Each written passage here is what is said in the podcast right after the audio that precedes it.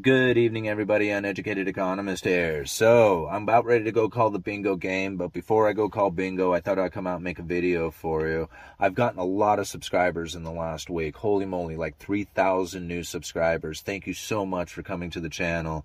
Uh, I had a popular video uh, just recently, like 280,000 views. Oh my goodness.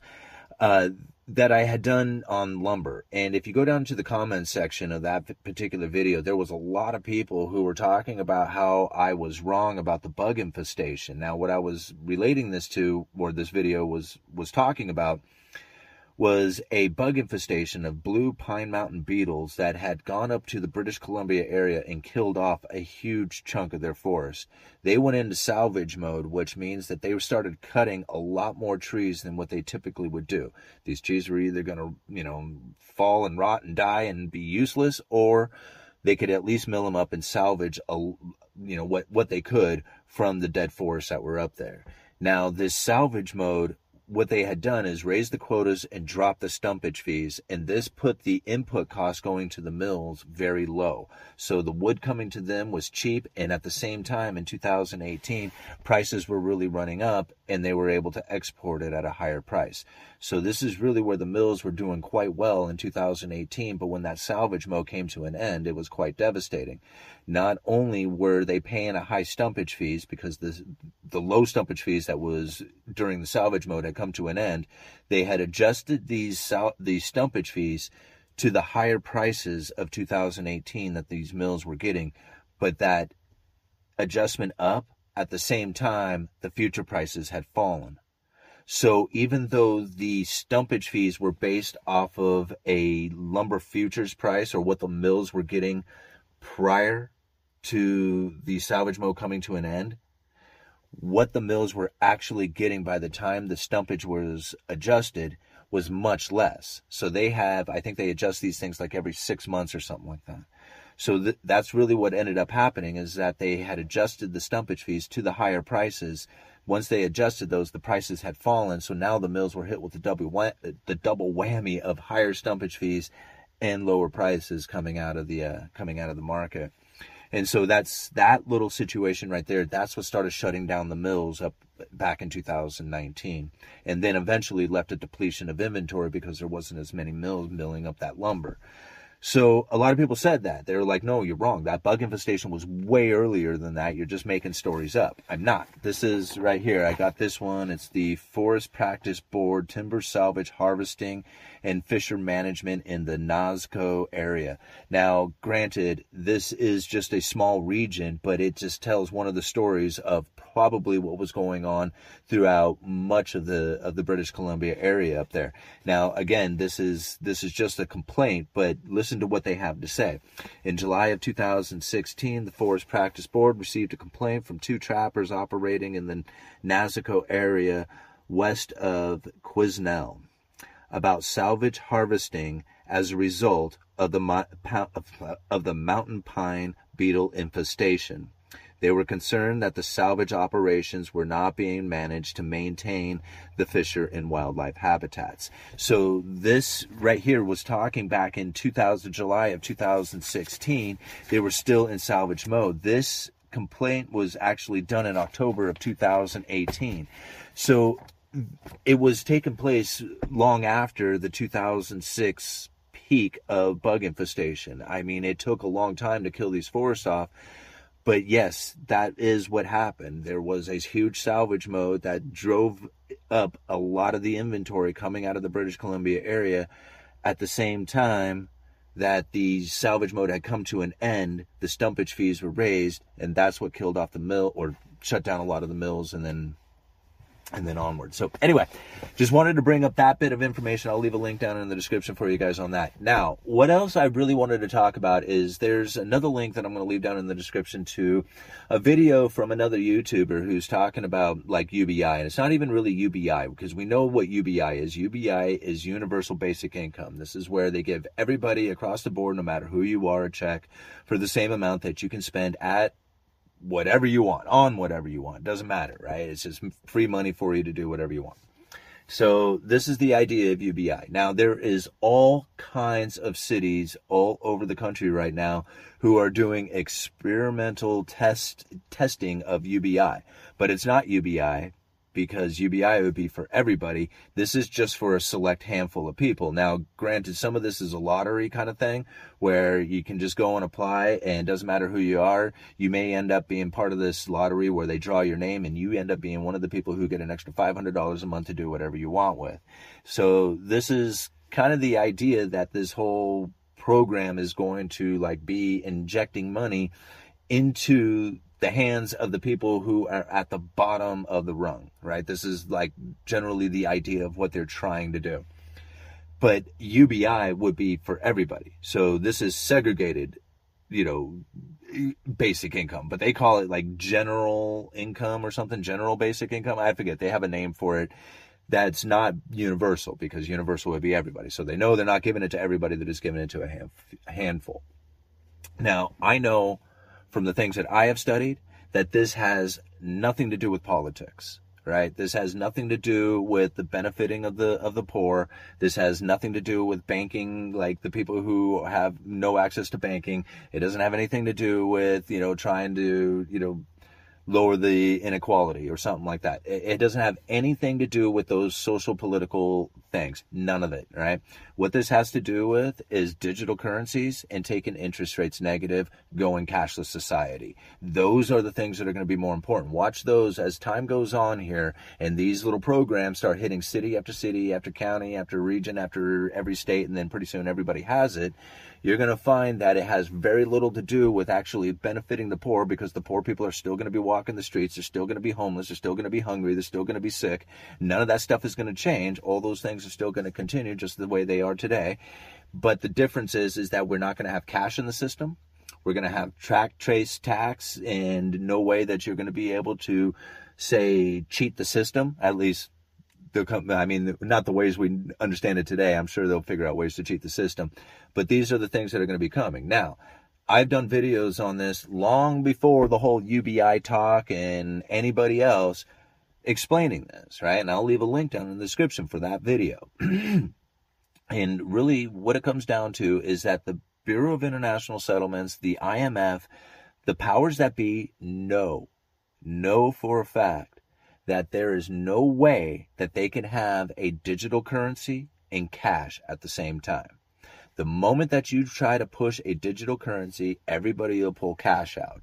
And then if you tell them we're going to go into a negative interest rates, they'll definitely pull the cash out. Like there is no way that they're going to keep their money in a bank account that has a negative interest bearing like account to it. Like you have a negative 1 interest savings account. That doesn't make any sense. So they would definitely pull their money out in cash if you have a negative interest rate or a central bank digital currency. Both those reasons would do it. So the banks know this, right? The IMF understands this. The Bureau of International Settlements understands this. So what they are going to do is they are going to create these two currencies, and then what they are going to do is make it a burden on the cash users. First, they're going to make it a burden to deposit cash, and then they're going to make it a burden to withdraw cash. And so, if you go down to the store to try and use cash, they're going to be like, I'm sorry, unless you're using a central bank digital currency, we're going to have to charge you a fee for that because we get charged a fee when we deposit this cash into the bank. So, everybody's just going to naturally start floating right over to the central bank digital currency because then you don't have to pay a higher price for it. And since most people look at a central bank digital currency as like a debit card purchase or a credit card purchase or even, you know, using your phone or something, they won't even think about whether or not it's a cash purchase or a central bank digital currency purchase. They're going to just think of it as the exact same thing. Pretty soon, people will just be annoyed with cash, won't use it at all. We'll be stuck in a central bank digital currency, and the track tracing, taxing system, the beast system, whatever you want to call it, will be amongst us. Now, what I have to argue now is the fact that understanding the reasonings that they are going to do this, right? It's so, so they can take interest rates negative. Really, that's what it is. The Federal Reserve right now does have a bunch of their ammo back. They're going to get it up to the 5%. They may even get a little bit more. Who knows how far they can actually push it. Now, that is their ammo. Typically, they would want to drop interest rates around 5% in order to stimulate the economy. But you have to think after this dropping of the next next time there's like a recession or an issue in which that the Federal Reserve has to try and stimulate the economy by dropping of interest rates, by the lowering of them, what you're going to find is that that is not going to be a very easy task for them to try and get back again. Those those interest rates, the Fed funds rates, right? Trying to get those elevated. Right now, they have the awesome environment of inflation for them to go ahead and raise the rates as much as they can possibly do it. Excuse me in order to try and get that ammo back. But after this recession's over, after the inflation fight is done, all that other stuff, what is it they're going to use for an excuse to try and raise the rates up to this level again? They're not going to really have that idea, right? Or at least that capabilities. However, if they don't need to raise the interest rates, but only lower them, and they have a cashless society and a digital currency where you're locked in, then they can just keep right on lowering the interest rates into negative territory as much as they want. They'll have like an endless supply of going to the right of the decimal point. I mean, I, am just saying, you know, I don't know how far they can really go, but we'll figure it out.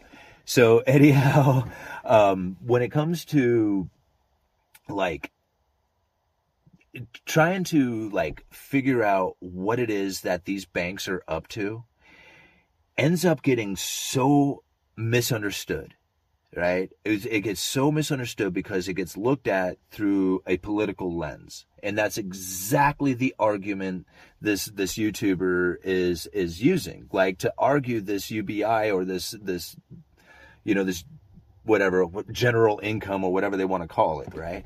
Is that it immediately goes to this left right argument about whether or not it's democratic or republican or conservative or liberal you know policy or something like that. And i'm thinking it, it doesn't have anything to do with that. Don't don't fall into this argument because what they are going to do is left right fight it until they pass this thing and then we're all going to be locked into it. So even the idea of just arguing about it on this left right side is going to cause it to take place place. Okay? This is this is the exact problem of it. It's not a left-right argument, although it's going to be used as that in order to make it happen. Okay? Think about this. this is one of the reasons why I just don't get into politics. Right? So, okay. Let me see if I can find an example. Okay, actually, the Obamacare. I brought this up many times. Think about think about when we had universal health care, this whole like Obamacare thing. Remember what the Republicans were saying back before it was passed. They were saying that it's going to totally destroy the, the, the economy, the nation, whatever. It's just never going to make it. It's going to, you know, it's going to destroy everything, right? I mean, they talked about the end of the world scenarios because of this, of this healthcare thing passing, right? And Democrats just like pointed at, you know, Republicans to say that you just want old people to die, right? That's, I mean, that's really what they want. They want, Republicans want old people to die. That's what they were saying. I remember this rhetoric and I'm like pulling my hair out going, guys, you guys are crazy. What happens, right? This thing passes. Soon as it passes, what do the Republicans do? Oh, we need to repeal and not get rid of, not repeal it and get rid of it, replace it. Now, now we like it. Now it's a good deal, right? Now we have something that we can use, something we got as leverage, something we can play around with. We didn't like it before. It was going to destroy the entire world, remember? But now it's cool because we got it. Now we can like say, hey man, we don't like what you got, but we like what we can do with it. See, before we didn't want it at all because it was going to destroy the world, but now that it's here, let's play with this thing. All right? Same thing. Don't fall for this stuff. Don't see, like, it's so easy to get into the political fight because like even just listening to the YouTube video, right? Even listening to this YouTuber talk about it, I, I was just like, okay, there's some good information. I'm listening, take the nuggets. And then pretty soon I'm getting like, no, you're wrong. No, you got this thing, you know, and I'm like, wait a minute, you're falling into the political banter, right? They, they, they want that. That's just like the left and right, the teasing back and forth to try and make you like get excited about it. Right? That's like, it's like a love affair and how, and how it's like how this communication takes place.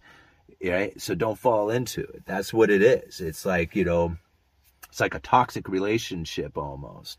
And it's created when this takes place. It's like triggering little, little comments that are in there saying that, you know, you just want people to die and you don't want anybody to be helped. And you just like, you know, you're a narcissist or, you know, you're just poor and stupid or, you know, it just, all these things just start spilling around and everybody gets all upset upset about it and then if you just step back and look about it and you just say hey set that aside for just a second, right? Just set all that crap that you all are talking about And think about it from a banking side. What are they really trying to do here? They're trying to go into a cashless society and go with the central bank digital currency. Meanwhile, you're all over here in this political fight trying to figure out who is right, or who is smarter, or who is stupid, or who is poor, or who is rich, or who needs to be taken from, or who should work harder, right? All that stuff doesn't matter. That the, the banks are over there going, yeah, we're getting this thing done, man. Look at them fight over it. They're going to totally do this. And that's exactly what's going to happen. All right. That's why I don't fall for it. I'm sitting over here on the backside looking at the political talk going, man, you guys are totally going to implement this thing through your little fights, you right? Through your little fighting back and forth. Well, I'm sitting over here going, this is a banking issue that they're trying to figure out a way that they can go cashless society and have a central bank digital currency that controls the entire system. Meanwhile, you're over here politically fighting over who's right or wrong or how much, you know, we should give or how much we should take from people. Why are you doing that? I don't get it. All right. Uneducated economist, you let me know.